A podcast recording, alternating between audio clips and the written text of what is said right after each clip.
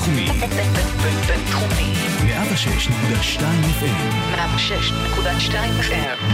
החמוצים, פרופסור בועז בן דוד ופרופסור גלעד הירשברגר. במבט פסיכולוגי על בחירות 2019. אז שלום, אנחנו החמוצים, פרופסור בועז בן דוד, פסיכולוג קוגניטיבי, ופרופסור גלעד הירשברגר, פסיכולוג חברתי-פוליטי.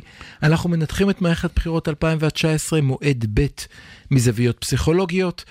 אה, אנחנו מאוד מתרגשים, זה יום הבחירות ואנחנו משדרים בלייב. אז אם אתם שומעים אותנו עכשיו בכל מקום שבו אתם נמצאים ועוד לא הצבעתם, אז uh, מה אתם עושים? לכו להצביע מיד. אם כבר הצבעתם, כל הכבוד. ואם אתם שומעים אותנו מחר, מחרתיים וכבר יודעים את התוצאות, אל תגלו לנו, אל תעשו לנו ספוילרים.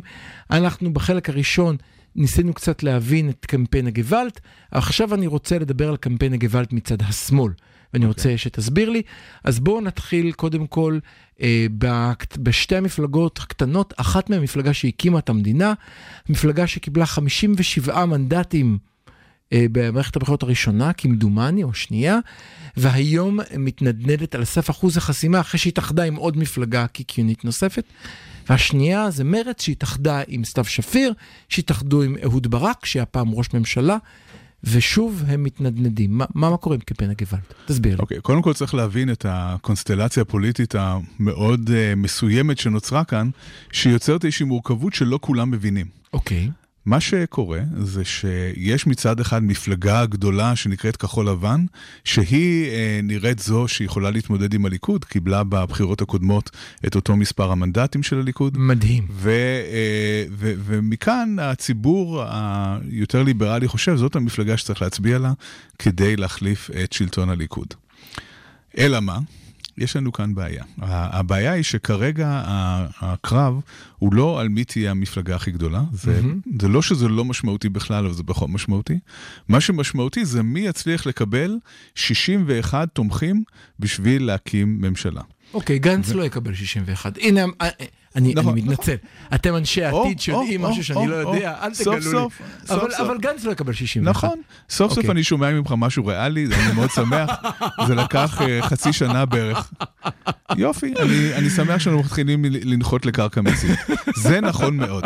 אני לא רוצה להמר לא, על שום דבר. אתה מבין שלא האמנו לא שיהיו בחירות מועד ב', נכון? אני לא רוצה להמר על שום דבר לגבי הבחירות האלה, אבל יש דבר אחד שאני יכול להגיד בביטחון מוחלט.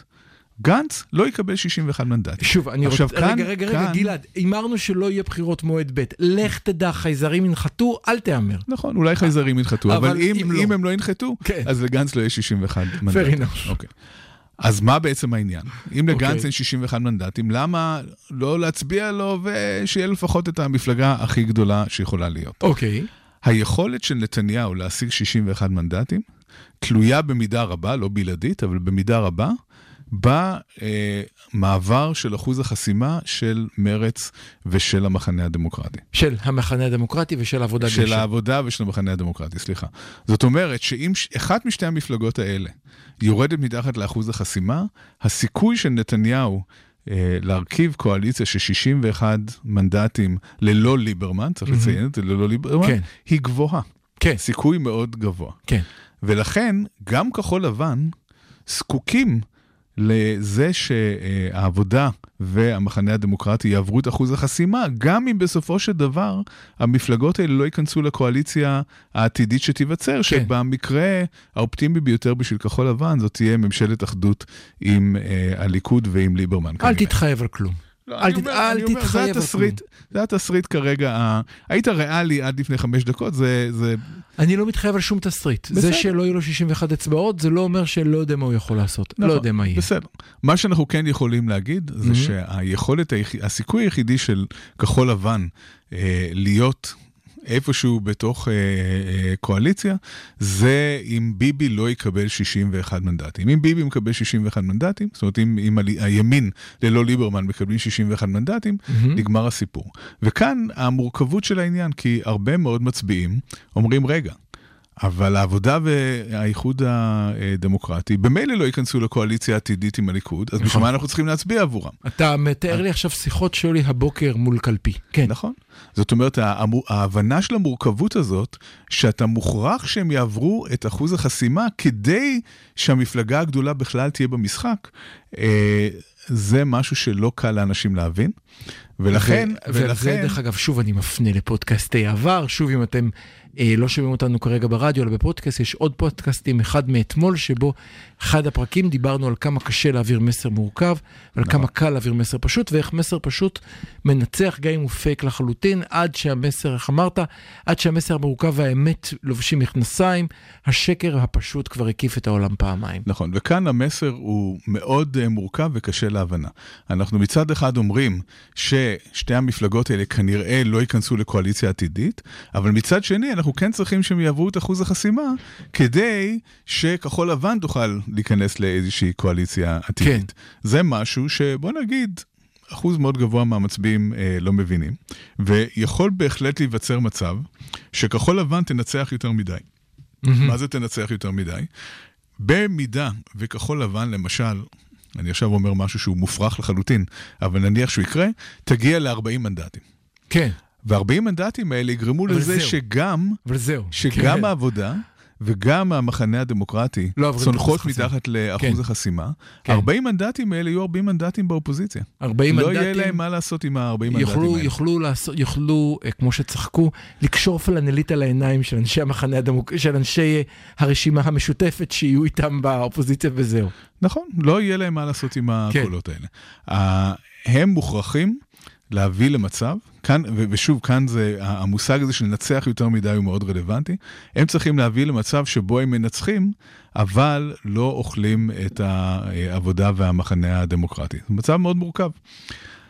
איך בעצם מפלגה שכל המהות שלה הוא לקבל כמה שיותר קולות, זה מה שכל מפלגה מנסה לעשות. נכון. איך היא מנווטת בתוך הסיטואציה אז, המורכבת אז בואו הזאת. נדבר איך ביבי פתר את הבעיה שלו. ביבי עשה הפעם, הפעם עשה יפה, הוא החליט אין בעיה, אני מאחד את כולם, ובדקה ה-90 הוא, החל, הוא החליט להיכנס על הראש של הכהניסטים, שזה חדש.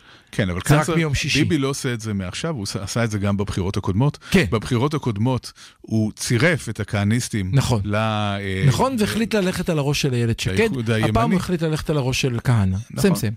ומה שהוא עשה עכשיו במועד ב', זה הוא סתם את כל החורים. הוא נכון. עשה כמה דברים מאוד יפים. זהות. קודם כל הוא איחד את איילת שקד חזרה, את איילת שקד ואת בנט חזרה עם המפלגה שהם פרשו ממנה, שזה כן. דבר מדהים בפני עצמו. זה לא יאומן. דבר שני, הוא לקח את פייגלין, שהוא כן. אגוז קשה בפני עצמו, אה, כי הוא איש אה, קצת אה, מוזר, יש לומר. מיוחד.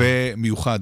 ולא היה כל כך קל להוריד אותו מהעניין של לרוץ בבחירות. כן. ו, והוא נתן לו הבטחות בעצם- אה, נתן לו מדהימות, הבטחות- מרחיקות לכת שלא כן, יקרו בחיים. שכתובות על הקר, זה לא משנה, לא אבל זה הוציא את פייגלין מהמרוץ, ומה שנשאר הוא לו... נתן לו דרך אגב משהו יותר חשוב מזה, סליחה, הוא נתן לו כסף. הוא התחייב לכסות את כל חובותיו. נכון, נכון. כן. שזה סוג של אה, שוחד בחירות, אבל זה נשאיר. ליועץ המשפטי, שלא יעשה עם זה כלום, שלא יעשה עם זה שום כן. דבר, יש לו- יש לו מספיק חקירות על הראש. תיק 7000. כן, כן. אה, ומה שנשאר זה עוצמה יהודית. עוצמה יהודית זאת מפלגה שבאופן מסורתי לא עוברת את אחוז החסימה, אבל כן יש לה בייס מאוד מוצק של תומכים, שלא משנה מה, הם אה, מצביעים עבורה.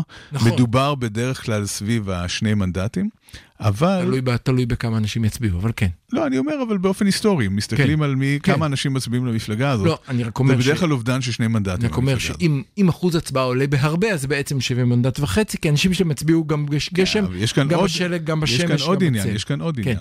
אה, אתמול או שלשום, אני חושב, קמיל פוקס פרסם את הסקר האחרון שלו. האחרון שבו- התפרסם, אסור היה לפרסם אחרי שישי סקרים. כן, לא, כל סקר אז אני לפני- אחרי לפני שישי, כמה ימים, אני לא זוכר את היום. המדויק שזה יום שישי, התפרסם. יום שישי. הסקר האחרון שהתפרסם הראה כן. שגם העבודה וגם עוצמה יהודית מתנדנדות שניהם סביב על הארבע. הארבעה מנדטים, סביב כן. אחוז חסימה. כן. מה המשמעות של הדבר הזה? המשמעות היא קודם כל חרדה מאוד גדולה שהעבודה תרד מתחת לאחוז החסימה, כן. אבל עבור אותם אנשים שמתלבטים האם להצביע לעוצמה יהודית, זה נותן רוח גבית.